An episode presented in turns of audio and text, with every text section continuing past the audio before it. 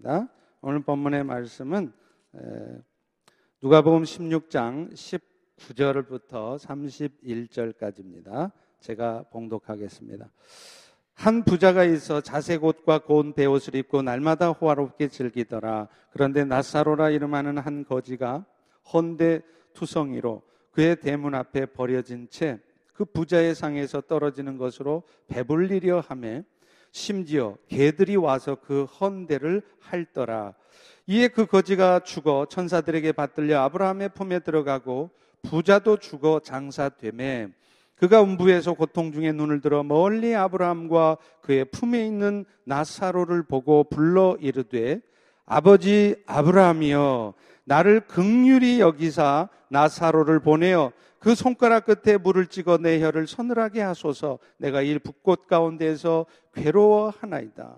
아브라함이 이르되 너는 살았을 때 좋은 것 받았고 나사로는 고난 받았으니 이것을 기억하라. 이제 그는 여기서 위로를 받고 너는 괴로움을 받느니라. 그뿐 아니라 너희와 우리 사이 큰 구렁텅이가 놓여 있어서 여기서 너희에게 건너가고자 하되 갈 수 없고 거기서 우리에게 건너올 수도 없게 하였느니라. 이르되 그러면 아버지여 구하노니 나사로를 내 아버지 집에 보내소서.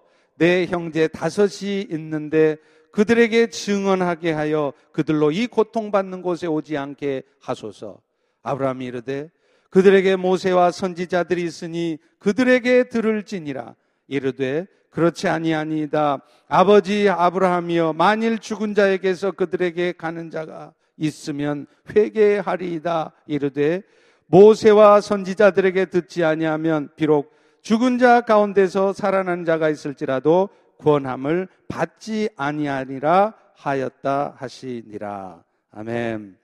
우리 김기선 목사님 나오실 때 큰 박수로 환영하겠습니다.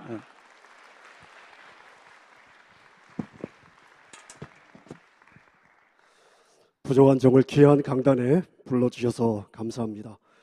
어, 예배 현장에 임재하시는 하나님을 우리의 눈이 보고 그리고 손으로 만지는 살아있는 예배가 되기를 소원합니다. 어, 오늘 저희가 읽은 이 부자와 거지 나사로의 비유는 여러분이 잘 아시는 예수님이 제자들에게 주신 비유의 말씀입니다. 오늘 이 본문을 통해서 우리가 반드시 직면해야 되는 인생의 근본을 한번 묵상해 보도록 하겠습니다. 오늘 본문에 나오는 부자와 거지 나사로의 삶을 우리가 땅의 관점으로 보면 참 인생이 공평하지 않습니다. 누구는 원 없이 편안하게 살아가고 누구는 그 부자의 대문에서 빌어먹는 삶을 살고 있습니다. 공평하지 않아요? 똑같이 이 땅에 태어나서 어떻게 이렇게 다른 삶을 살 수가 있습니까? 자, 그런데 오늘 본문에 보면요.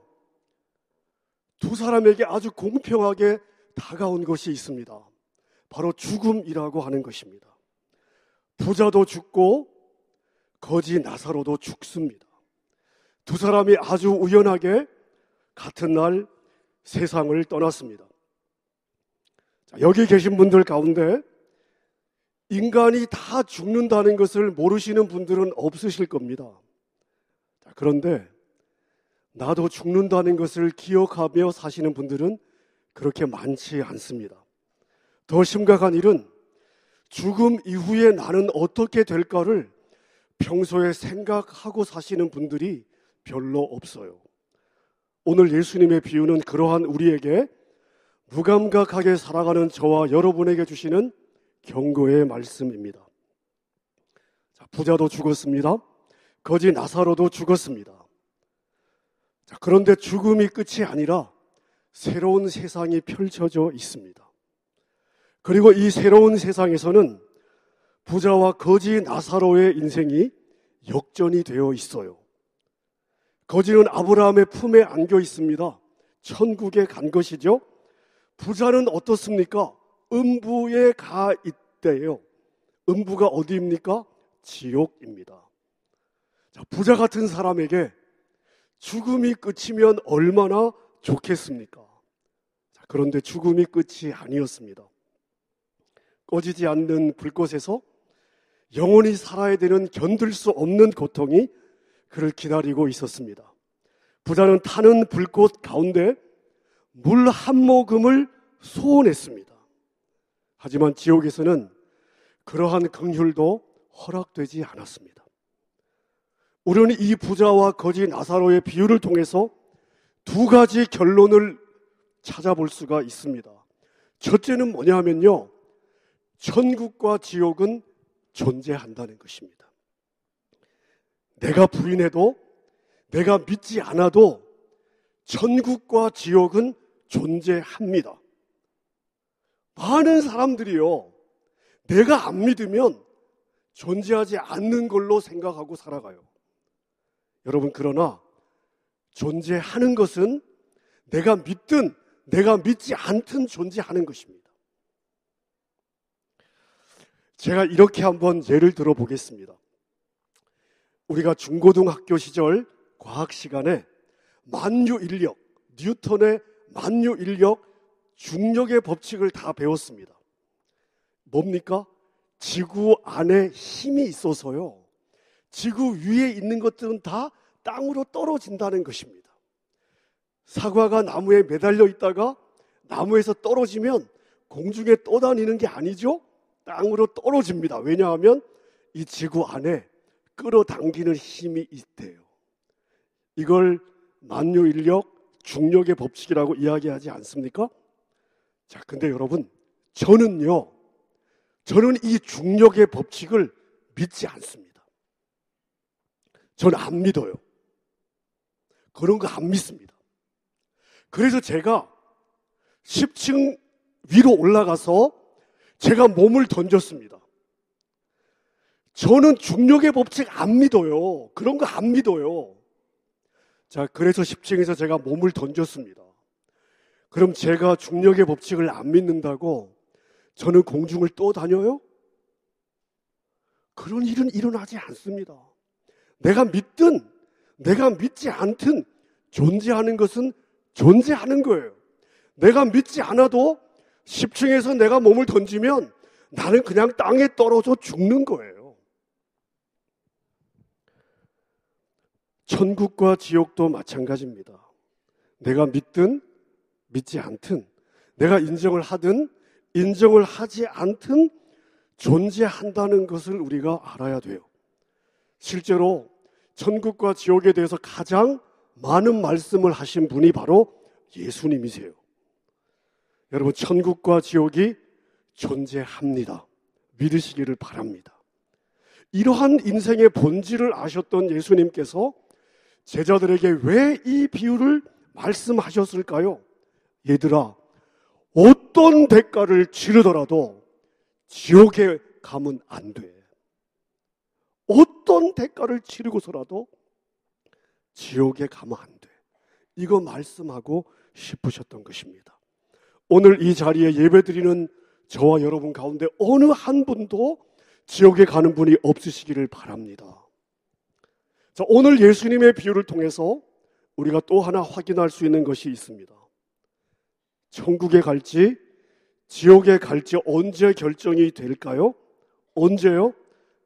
우리가 숨 쉬고 살아가는 이 땅에서 죽음 이후의 운명이 결정이 된다는 사실입니다.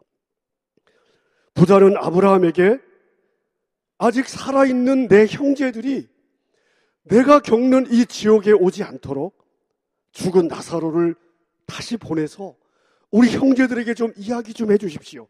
이 지옥에 오지 않도록. 아브라함이 뭐라고 대답합니까? 이미 그들에게 모세도 있고 선지자들도 있다. 다시 말하면 이미 그들에게 교회도 있고 목사도 있고 복음 전도자들도 있는데 그들의 말을 듣지 않으면 죽은 나사로가 살아간다고 그들이 듣는 법은 없다는 것입니다. 천국으로 갈 것이냐, 지옥으로 갈 것이냐, 오늘 지금 우리가 숨을 쉬고 있는 지금 이 땅에서 결정이 됩니다. 자, 그럼에도 불구하고 대부분의 사람들은요, 이 땅에 살아가는 동안에 천국, 지옥에 대해서 별로 생각하지 않아요. 나와는 별로 상관이 없는 일로 생각하고 대부분 살아갑니다.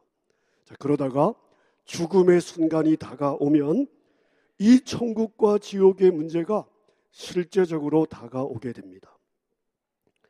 저는 교회를 개척하기 전에 캘리포니아 오렌지 카운티의 큰 교회에서 10년 동안 부목사로 사역을 했습니다. 10년 동안 제가 사역을 하는 동안에 한 4년 반 정도를 65세 이상 되신 실버 우리 부모님들을 섬길 기회가 있었습니다. 이 기간 동안에 제가 부목사로 섬겼던 이 기간 동안에 제가 한 200여 분 정도의 임종을 지켜볼 기회가 있었습니다. 임종을 제가 지켜볼 때마다 제가 가졌던 느낌 중에 하나는요, 임종의 순간에 뭐가 있어요. 뭐가 있어요. 그러다가 제가 얼마 전 우연하게 유튜브로 어느 한 자매님의 간증을 듣게 되었습니다. 제가 이 간증을 들으면서 그동안 제가 목회 현장에서 지켜보았던 임종, 그 임종 가운데 제가 느꼈던 바로 그거, 제가 경험했던 바로 그것을 이 자매가 간증하고 있다는 것을 알게 되었습니다. 그래서 제가 이 자매의 간증을요, 녹취를 했어요. 오늘 설교와 관련된 앞부분만 제가 한번 읽어 드리도록 하겠습니다. 이 자매님의 간증이에요. 남편이 사업을 하면서 잘 나갔는데 어느 날 위암 말기 판정을 받게 되었습니다. 위를 다 잘라내는 수술을 하긴 했지만 워낙 폭 넓게 전이가 되어서 병원에서는 길면 두 달 반 살 수 있다고 하였습니다. 항암 치료를 해도 별로 큰 차이가 없다고 했지만 다른 선택의 여지가 없었기 때문에 항암 치료를 받기로 하고 병원에 입원을 하게 되었습니다.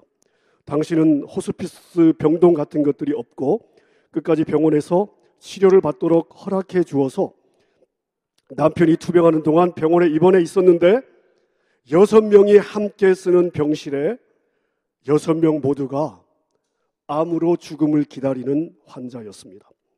남편의 병 간호를 하면서 병실에 있는 동안에 많은 믿는 사람들이 와서 전도를 했지만 나는 독실한 불교 신자였고 그들이 말하는 죽음과 부활, 예수, 죄 이런 것들이 저에게는 전혀 실감이 나지 않았습니다. 그래서 그들이 나에게 접근해 오는 것조차 불쾌하고 불편해서 늘 그들을 피해 다니고는 했습니다.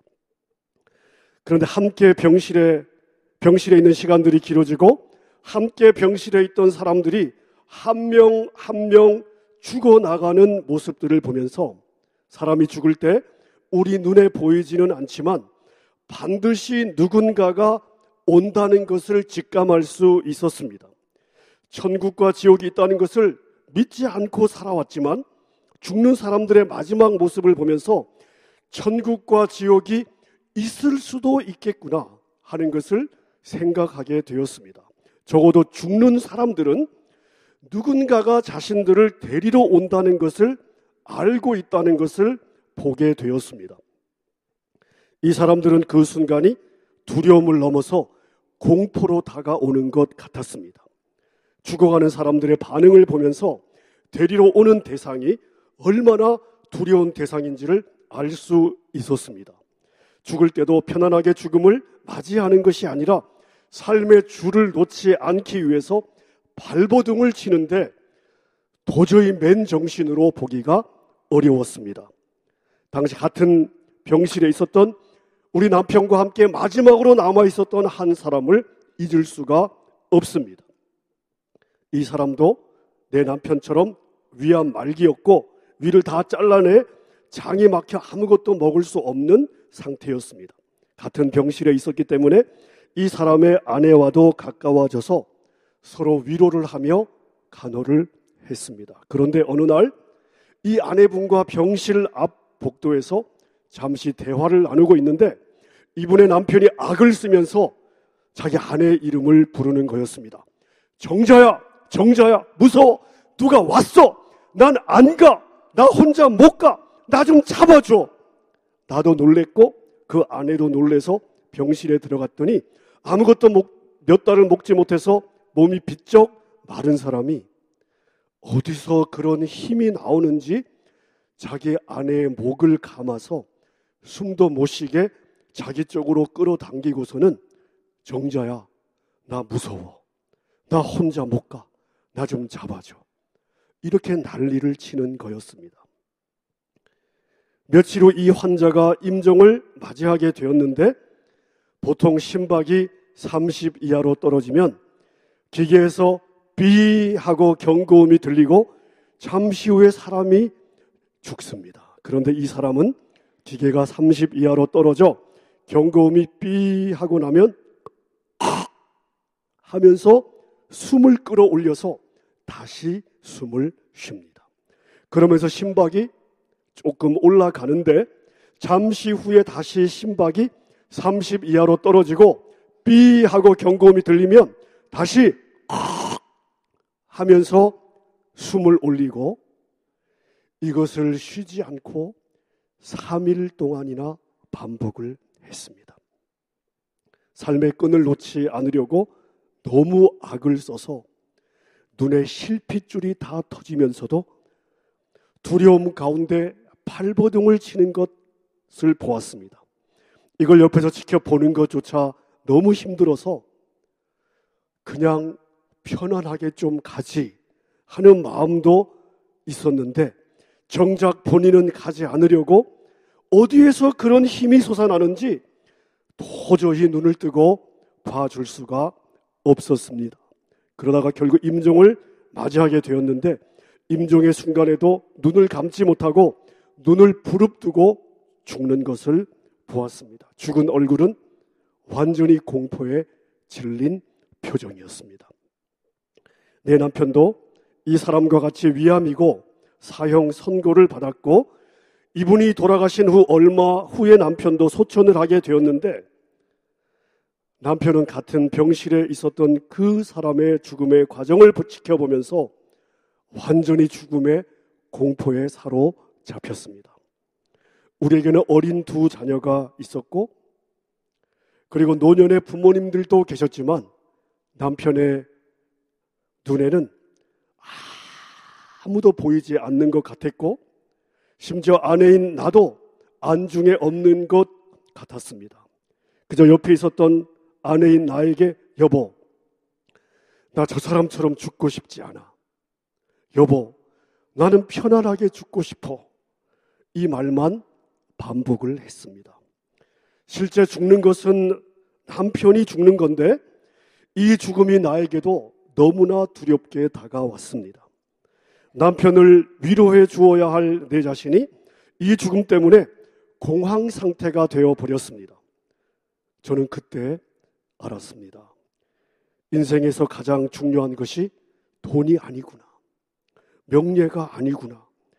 인생의 가장 큰 문제는 죽음의 문제구나.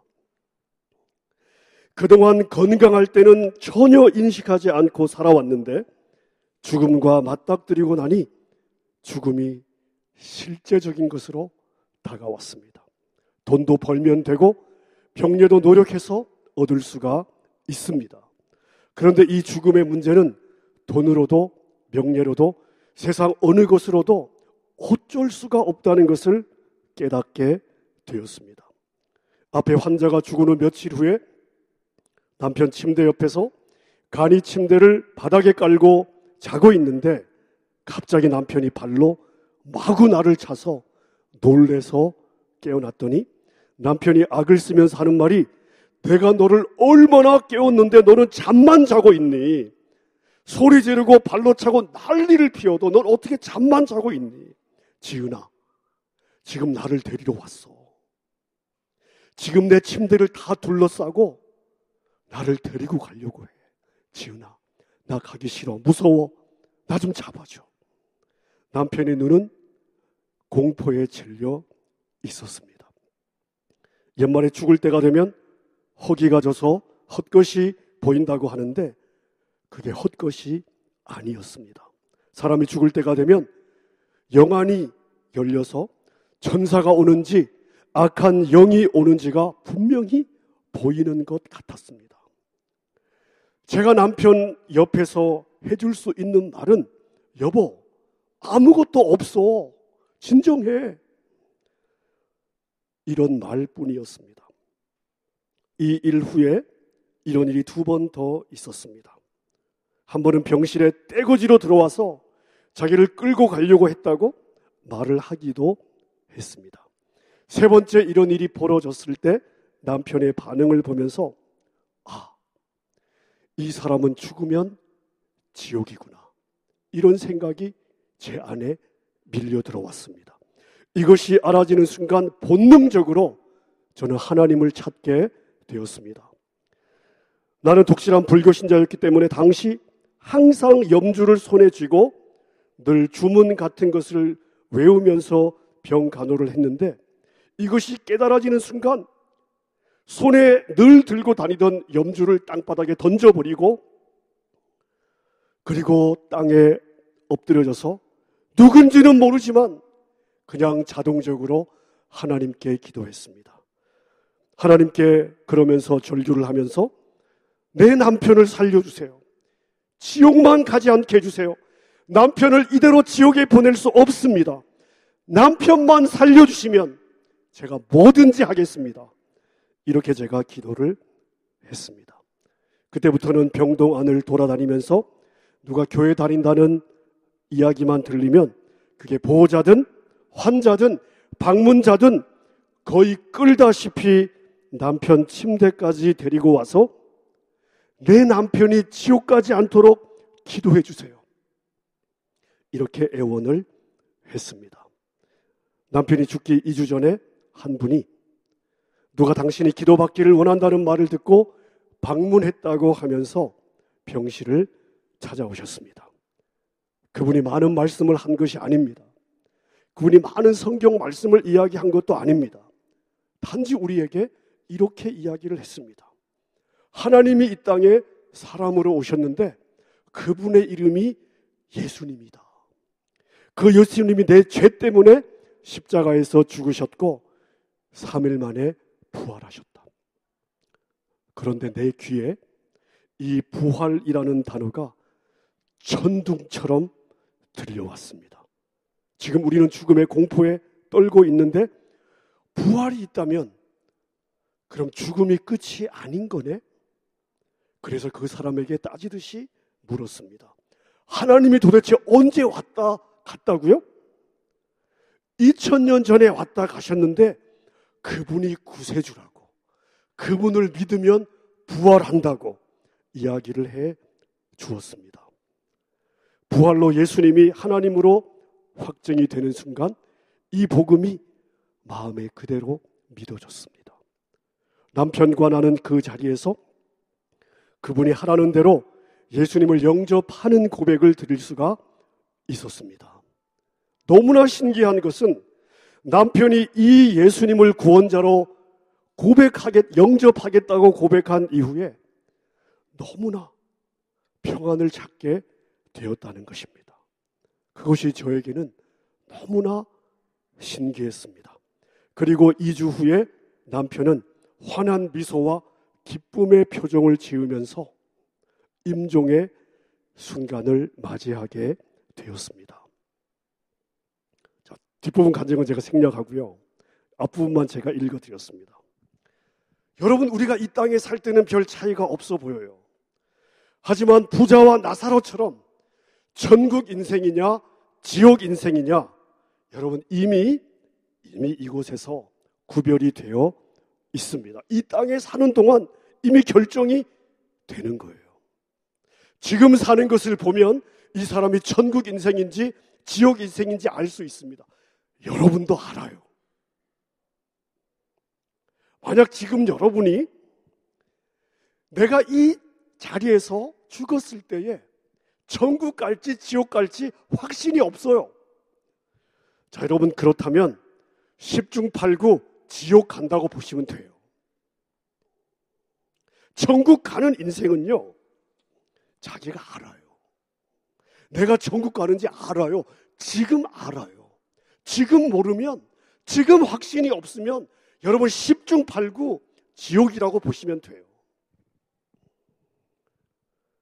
성경은 우리 하나님이 사랑의 하나님이라고 소개하고 있습니다. 여러분 맞습니다. 하나님은 자비와 긍휼에 풍성하시고 하나님은 오래 참으시고 죄인을 용서하시고 실패하고 실수해도 두 번, 세 번 기회를 주세요. 여러분 다 맞습니다. 그러나 우리가 기억해야 될 게 있습니다. 이러한 하나님의 성품은요, 우리가 이 땅에 살고 있을 때만 적용이 되는 거예요. 일단 우리가 죽어서 지옥에 가게 되면 하나님의 이러한 성품은 더 이상 적용되지 않아요. 더 이상 유효하지 않습니다. 부자가 아무리 물 한 모금을 요구해도 간청을 해도 애원을 해도 부러지져도 여러분 일단 지옥에 가면 하나님의 긍휼은 적용되지 않습니다. 하나님의 긍휼은 이 땅에 있을 때까지예요. 어떤 신학자들은 사랑의 하나님이 긍휼의 하나님이 어떻게 이런 지옥을 만들 수 있느냐? 그럴 리가 없다. 여러분 햇소리예요. 헛소리입니다. 믿지 마세요. 여러분의 영혼을 그 신학자가 보장해 주지 않습니다. 성경은 분명하게 지옥은 존재한다. 지옥은 영원하다. 한 번 지옥은 영원한 지옥이다. 여러분 절대로 지옥에 가서는 안 됩니다. 비록 우리가 이 땅에 살면서 거지 나사로처럼 병들고 가난하고 초라하고 비참하게 살 수 있습니다. 때로 비우심을 당하고 모욕을 받고 손가락질을 받을 수도 있습니다, 여러분. 그러나 지옥에 가서는 안 돼요. 자, 그럼 우리는 어떻게 지옥을 피하고 천국에 갈 수 있습니까? 내가 죄인임을 인정해야 됩니다. 여러분, 성경이 말하는 죄는요, 세상 법전이 이야기하는 죄가 아니에요. 하나님이 정한 기준대로 살지 못하는 것이 하나님께 죄입니다. 사람을 보고 마음에 음욕을 품는 자는 이미 가늠하였느니라. 이게 하나님의 기준이에요. 형제를 보고 저, 저, 저, 이 마음을 갖는 게 이미 살인죄라고 말씀하세요. 이게 하나님의 법입니다. 이 하나님의 법대로 살지 못하는 우리는요, 죄인인 것입니다. 그럼 그 죄의 대가가 무엇입니까? 지옥입니다. 여러분, 우리 안에 솟구쳐 올라오는 이 죄의 욕망들을 내가 결심으로 막을 수 있습니까? 불가능해요. 나는 죄의 문제를 절대 해결할 수 없어요. 여러분, 그래서 하나님께서 죄 없는 하나님의 아들 예수님을 이 땅에 보내주셨어요. 그분이 내가 내 죄 때문에 죽어야 할 죽음의 자리에서 내 죄를 짊어지고 그분이 대신 죽어주신 거예요. 거기서 내 죄가 해결받았어요. 그것만 믿으면 되는 것입니다. 사랑하는 여러분, 전국에 대한 확신이 있으십니까? 있다면 감사하십시오. 여러분에게 이 믿음을 주시고 믿어지게 하신 그 하나님, 영생을 주신 하나님을 찬양하십시오. 만약 이 확신이 없어요. 내가 지금 죽는다면 전국에 확신이 없어요. 여러분 이 확신이 없다면 이 시간이 여러분이 예수님을 여러분의 구원자로 받아들이는 시간이 될 수 있기를 바랍니다. 여러분 생각해 보세요.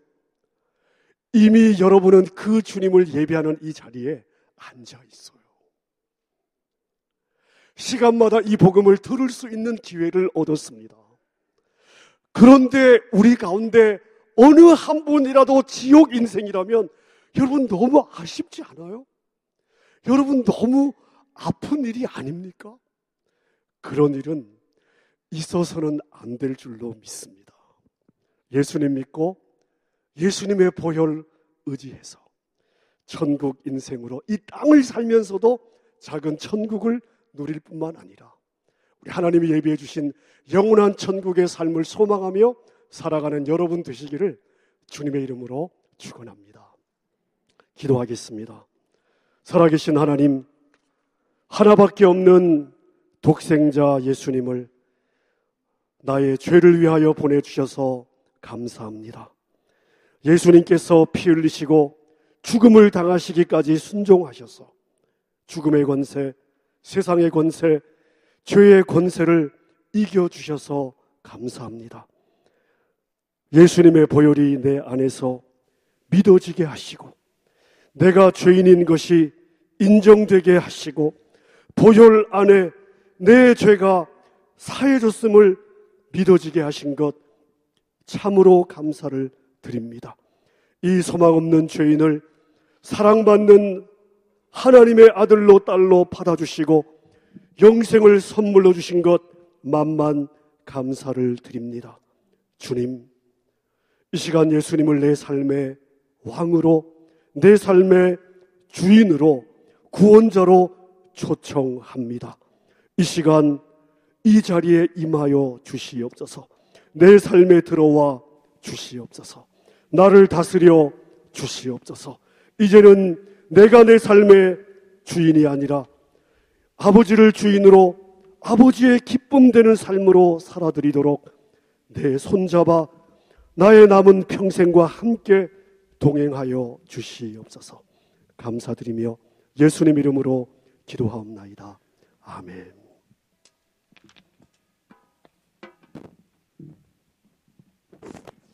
네, 여러분 어, 이 단순한 복음의 말씀 많은 은혜 받으신 줄로 믿습니다.